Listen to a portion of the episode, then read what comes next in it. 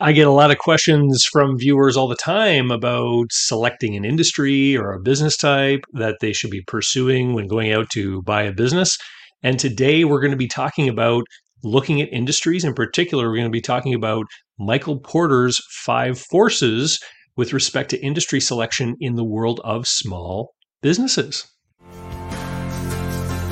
I'm David C. Barnett, and you're tuned in to Small Business and Deal Making, the podcast, YouTube channel, and blog where I talk about buying, selling, financing, and managing small and medium sized businesses while controlling risk. So, if you're looking to take control of your future through buying a business one day, or if you already own a business and you're looking to grow or exit, you've come to the right place. I talk about interesting things, I talk to interesting people, and I answer your questions every week right here. So be sure to hit like and be sure to hit subscribe, and let's get to it. Are you thinking of growing your business or beginning a journey into entrepreneurship? Take a shortcut to success by buying an existing and profitable business the right way. Visit businessbuyeradvantage.com and learn more about my online training, group coaching, and consulting services designed to help you win. So, I was reading a book uh, the other day uh, about business, and it mentioned uh, Michael Porter and his five forces. And I was like, you know, I haven't really looked at that since I was in university studying business.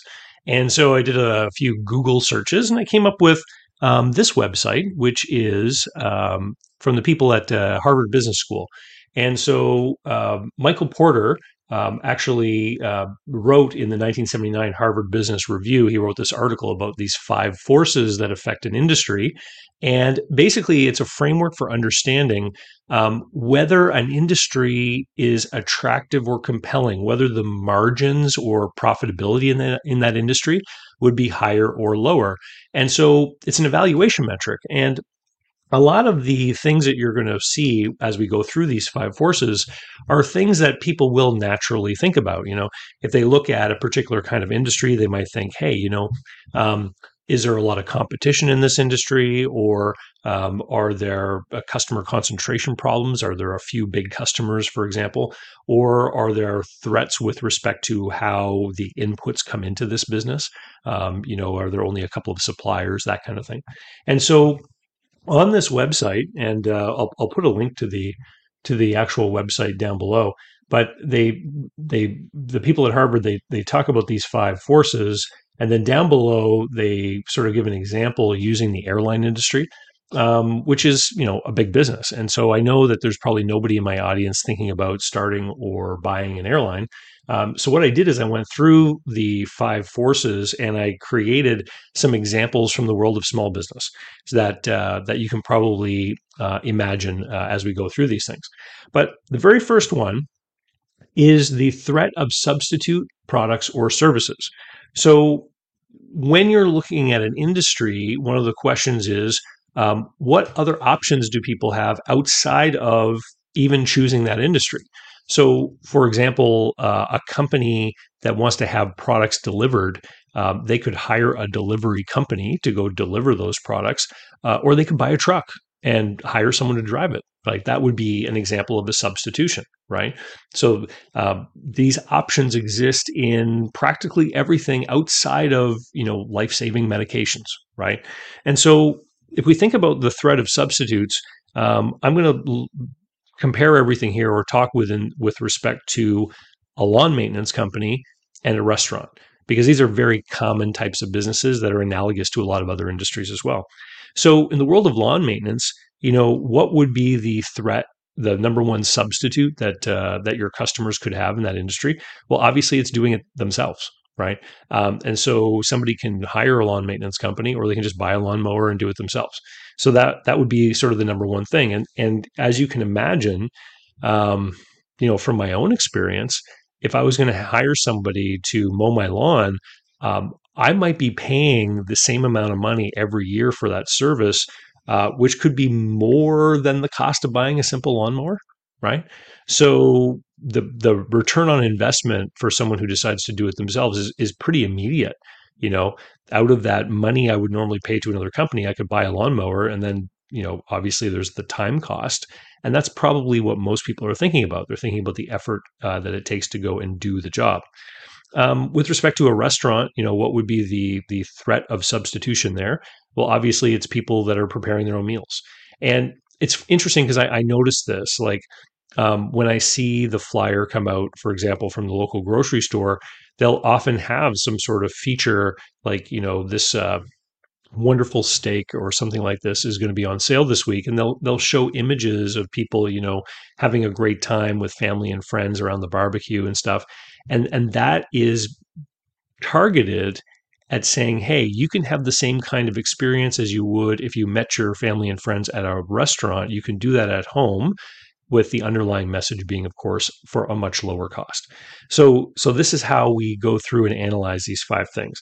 And you can do this exercise with any kind of industry or business that you might be looking at. So the next one on here is the bargaining power of suppliers. So who do you need to buy from if you're going to be in this industry and so this is going to this is to vary depending on the industry obviously, but you could have a supplier concentration problem.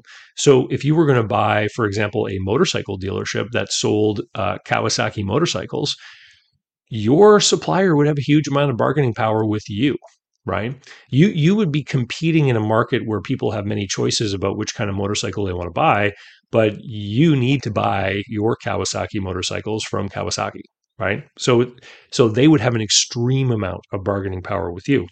When it comes to the world of lawn maintenance, for example, the suppliers would be things like uh, fuel, you know, gasoline, and gasoline trades at a you know global market rate. Uh, the lawn maintenance company has no control over the price of gas. Uh, in fact, if you created contracts with your customers, you know, with a homeowner saying for the season I'm going to mow your lawn for this amount of money, and then the price of gas doubles, uh, you're just going to have to eat it probably, right? Uh, the other big one would be labor. Um, and when it comes to um, these sort of um, service businesses that might have lower paid people, um, there's going to be this huge influence on your costs that is completely outside of your control, and that would be the minimum wage. So, none of these five forces are the government but the government can have an influence on many of these forces. So, for example, you know, minimum wage uh, just went up here again, uh, and so it's going to be fifteen twenty five or fifteen fifty, I think. And so, for the lawn maintenance companies that may be hiring young people, you know, and paying them minimum wage, um, their cost just went up, and it's completely outside their control. And not only that, uh, even if you are in a business that pays people more than the minimum wage, people will often benchmark themselves against the minimum wage. So, you know, last week the minimum wage was 14.50, for example. And so somebody who earns uh, $17 an hour, they think to themselves, "Hey, I earn $2.50 more than minimum wage." Now that minimum wage is 15.25, and that person is now saying, Hey, I'm only earning a dollar seventy-five more. They immediately now want to have their wage increase because they look at their wage in comparison to the benchmark of the minimum wage. And so, as a lot of small business owners know, uh, even if you pay more than that minimum wage, moving it up is going to have an impact all through the labor market. Everyone's going to expect to earn more money, and it's completely outside of your control. When it comes to the restaurant, for example, again, you've got labor, which is a big component, also affected in the same way by things like minimum wage. But you've also got uh, food costs and utilities. So, again, if you're burning gas in the kitchen, uh, that's going to be determined by global market forces, uh, what the price of natural gas is. Uh, food costs, as you know from going to the grocery store, have experienced a huge inflation over the last couple of years. Again, the uh, restaurant has no control over that. And rent would be the big one. Um, whether you own the building or you lease, uh, you still have to take into account the value of the space. And so, um, so these are again framework of how you understand what it is that uh, that you're looking at when you examine an industry. Um, bargaining power of buyers. So who are the customers and what sort of power do they have? So the um, in the world of lawn maintenance, for example, um, you can have a couple of different groups of buyers that we could consider. So, and this is where segmentation comes in. Because not all lawn maintenance companies obviously are the same. Some of them are more tailored to working with commercial customers, some of them are more tailored to work with homeowners, for example. And so in this market, you know, a homeowner is free to shop around. In the springtime, they might get multiple advertisements from different companies trying to get their business, and they can choose from among those people. For those companies that that you know chase after the commercial accounts, there are going to be other ways that they can try to compete. So they might be competing, for example, based on the type of equipment that they're operating or on the size of their company. Maybe if there's a chain of fast food restaurants that has multiple locations, uh, maybe there's only certain lawn maintenance companies that actually have the size and ability to serve them properly. And so there's going to be fewer competitors in that particular kind of segment. The in the world of restaurants, again, you know, you're talking about individual customers who are going to be spending money on a meal. So people can choose to go wherever they want. There and, and many people make a point of going to different restaurants all the time to get a different kind of experience, right? But there could be some opportunities that might exist to create a moat in that restaurant industry based around things like location, right? So this is why, for example, the concession of being the only restaurant in a national park, for example, could hold a great deal of value. We all know that at the airport, for example, you might pay more for a meal than if you are anywhere else because choice is limited by the number of operators that might be there at that airport. And so, bargaining power of suppliers, do the or, or of, of buyers, do the customers have power in negotiating? An extreme example of this on the other end of the scale might be uh, somebody who suffers from diabetes and needs to have insulin, right? Uh, they need it. They're going to pay whatever the cost is. And so most of the businesses that are out there that we're going to be talking about exist at the other end of that, um, where there's a lot more choice. We have to be competitive. threat of new entrants. So, how hard is it for somebody to set up shop and start a new business? in the world of lawn maintenance, we could say that anyone with a lawnmower, you know, potentially could get into this industry. And new entrants may have advantages, either real or perceived. On the website, the Harvard Business guys, uh, they point out in the airline example that if you started a brand new airline, um, you would not have employees with a lot of seniority, so your labor costs might be lower. And you would also probably be starting off by leasing brand new aircraft, which could be more fuel efficient than the aircraft operated by the industry incumbents. And so the new airline coming into that industry actually has advantages, real advantages over the established players, right? In the world of lawn maintenance, um, what you could have, for example, is you could have uh, somebody who has savings and they go and they buy a bunch of lawn maintenance equipment and they own it outright. They don't have any kind of payment and they ignore the depreciation or the fact that they're going to have to replace that equipment at some point. And so they may just be looking at their direct operating costs like fuel and labor, which could cause them to believe they can they make money at a lower price, where they're not truly recognizing all of the costs that they will one day face when they have to replace equipment. So that's what I mean by a perceived advantage. They think they have an advantage. In, in reality, they don't. The you know that stuff is wearing out it's going to have to be replaced. Um, the other thing too about you know sort of industries like lawn maintenance um, when i think about my own neighborhood um, you know there's a people in my neighborhood who mow their own lawn. There are people in the neighborhood who hire my son to mow their lawn um, and his business is kind of interesting right? Because it's an informal business where people just pay him some money to mow their lawn he puts that money in his pocket. Uh, it's an informal business, so I mean, he's not even facing the burden of a lot of taxes that a real business would face.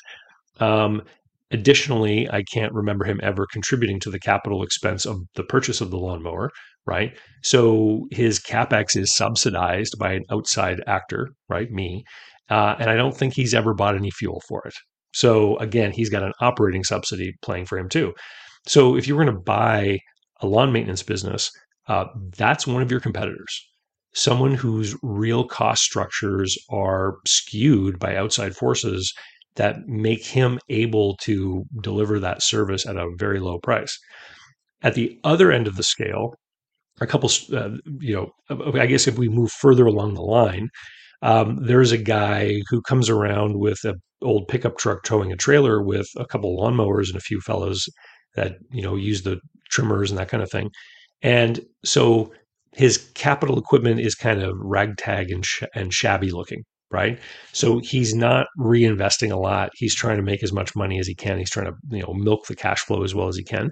And so the appearance of the operation is not that great, but you know they mow the lawn, they do a good job, right? And so he's trying to make money with the low prices that are in that industry. A couple blocks from me, there's a far ritzier neighborhood with much bigger houses. And over there, there are still people that mow their own lawn, right? There are people that make that choice. But there are also these other lawn maintenance companies that come into that neighborhood where the vehicles are nice and shiny and they're beautifully deckled and the equipment is all very new looking and they show up with five or six people to do the work all at once who are all uniformed with really nice outfits on and it's a very professional looking operation.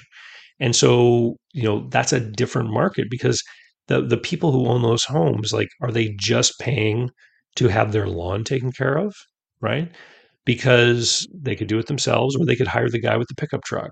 But they don't. They hire the fancier operation. So are they just paying for the lawn maintenance or are they also making some kind of status signaling, right? It's the same as, you know, they might buy a more expensive kind of car to signal status to their neighbors and friends. Well, they're also hiring a fancier lawn maintenance service because they want to signal status. They want people to see that they are using the more expensive service. So that's an example of segmentation. And you know, the operator of that lawn maintenance business is probably thinking, hey, if I move myself up market, um, I can charge higher prices. The costs are also going to go up, but maybe there are fewer competitors in that part of the market, right? And maybe what they're, they're trying to do is get to a place where they are not just competing on price which can create an opportunity for them to have higher margins. And so this type of thinking, this type of analysis can be applied to any of these places. In, in the world of restaurants, um, talking again about threat of new entrants, um, you know, anyone with a commercial kitchen can get into the restaurant business now in the world of Uber Eats and Skip the Dishes. So near my house, there's a commercial kitchen which uh, is operates as what they call a dark kitchen, I believe, in that industry. Um, so it's one commercial kitchen, but on the delivery apps, they are actually operating as 15 different restaurants with 15 different menus.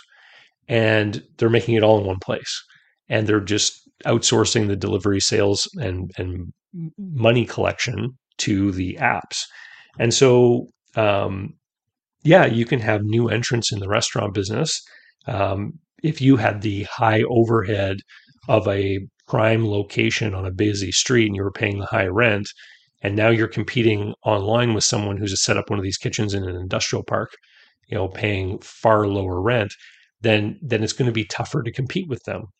The other thing too about the restaurant industry is that um, a failed or closed restaurant can create an opportunity for somebody to come in and and literally have the same kind of advantage that we talked about in the airline industry. Um, there's a joke in the restaurant industry that the third owner is the one who makes money. So if you think about um, you know a purpose-built piece of real estate for a restaurant, someone spends millions of dollars building that restaurant building. They put all of the furnishings in, all the trade fixtures, all the counters, the plumbing, etc., all the equipment in there, and uh, maybe they don't make enough money to cover that overhead and they end up closing.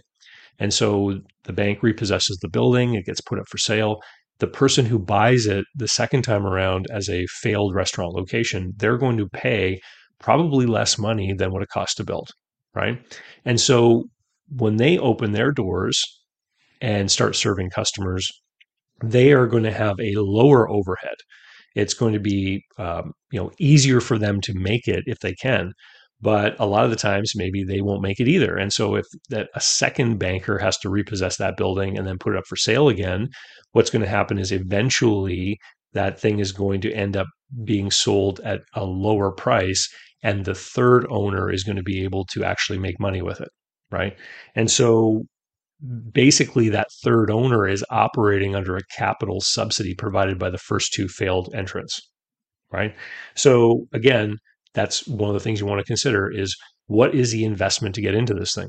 When um, i was working once years ago with a franchise concept and they helped a couple of people open brand new franchises and when they saw how much it was costing these people to build out these concept stores and put all the equipment and everything in then they struggled to make money. They realized, hey, this doesn't make sense. We can probably find people who have independent restaurants. It was a it was a burger concept. We can probably find people with in, independent restaurants that aren't doing that well that could very cheaply convert their independent restaurant into one of our franchises and become this you know burger concept restaurant. And so they completely changed their uh, acquisition methodology to go after independent operators who already owned a restaurant uh, who would be able to convert themselves for relatively small investments. So, so that is the uh, threat of new entrants. The the next one on here, oh, the next one on here. Let me go back over here add to stage. There we go. The next one in here is just the rivalry among existing competitors. So, so what is the rivalry? So I did some searching, um, you know, for lawn maintenance companies in Moncton, New Brunswick. I went to yellowpages.ca and just served up, searched up lawn maintenance serving Moncton NB and got exactly 100 results. Uh, this is a metro area of about 180,000 people, right? Like, I mean, I don't know if you could think of a more competitive kind of landscape. Now, not every one of these companies is going to serve the entire area. They probably have some kind of uh, preference as to neighborhood because they're trying to keep the windshield time down for their technicians. Uh, they, you know, obviously would prefer to have as many people as they can grouped tightly together.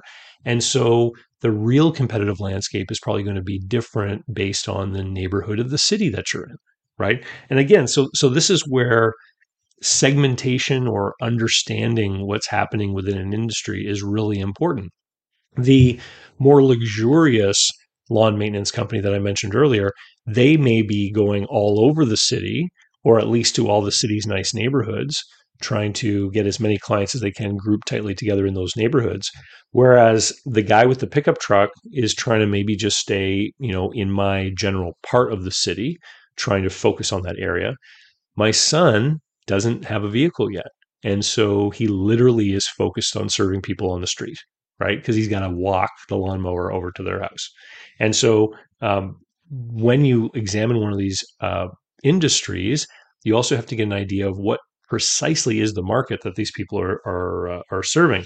When I flip over to restaurants, uh, it's even crazier 451 results.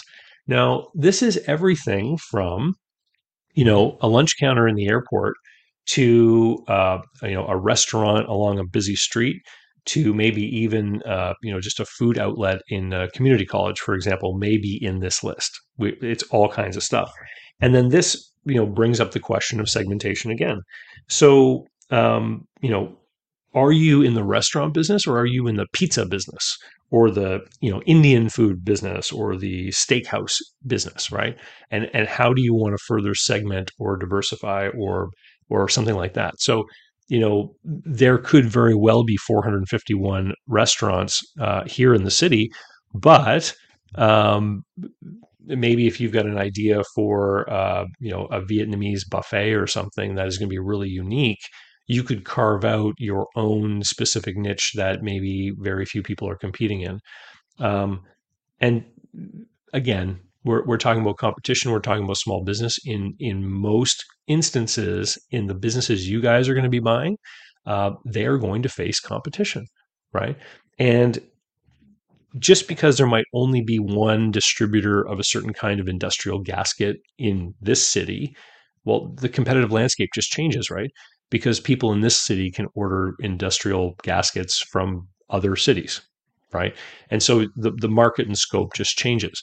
So when you're thinking about an industry, my general advice to people has always been think about an industry that you have knowledge about, um, think about an industry that you understand, if you have experience or knowledge in a given industry, you can then branch out to what uh, we call analogous or similar industries. So, if you've been in the roofing trade, there's a lot of similarity between the roofing trade and the fence building trade. For example, it's both both they're both of them are like project based, where you have to get material, equipment, and labor to a customer's site there's a certain amount of planning in estimation and cost control and ordering and logistics and all that kind of stuff. You've got to operate a fleet of vehicles to get people material around. You've got certain amounts of equipment that have to be taken care of and invested in, et cetera. And so both of those industries are very similar, right? And so most people that I work with uh, they'll have an initial industry that they're focused on, and then they'll go through an exercise of trying to identify other similar analogous industries that they might also be able to transfer their skills to so that they can expand the scope of their search right? Um, because they're, you know, in the roofing trade, there's going to be just a, a, specific number of operators available to look at within a market but then if you expand that to fence construction and you know walkway patio concrete companies and all the other things that are similar you're going to have more opportunities because you're going to expand the number of targets. Anyway i hope that was interesting for you. Uh, gives a framework for understanding an industry and I'll thank the people over at uh, Harvard for putting that up on their website. Um, there is a book called The Harvard Business School Guide to Buying a Small Business. And I always like to point out it's not really about small businesses, it's more about middle market businesses um, because some of the stuff they discuss in there doesn't really translate to the Main Street space. Anyway, but it is still an interesting book to read. And with that, I'll say see you later. Uh, we'll talk to you next time. Bye. So, how can you learn more about buying, selling, financing, and managing small and medium sized businesses? Easy. Go over to my blog site, davidcbarnett.com, where you can learn more about me and how I work with my clients. You can learn more about my books and courses that I've prepared for you. You can find out how to subscribe to my email list, the YouTube playlists, and more. There's literally hundreds of hours of content there, all for free, and I'd love for you to be my guest. Special thanks go to Mark Willis at Lake Growth Financial, today's video sponsor. Mark helps people better manage their personal and business finances through the Bank on Yourself insurance strategy. This is something I've done personally and I've seen others use it successfully for years. Go to newbankingsolution.com to find all the interviews I've done with Mark and learn more about the advantages of these programs. While there, sign up for a free consultation to learn what this solution might look like for you.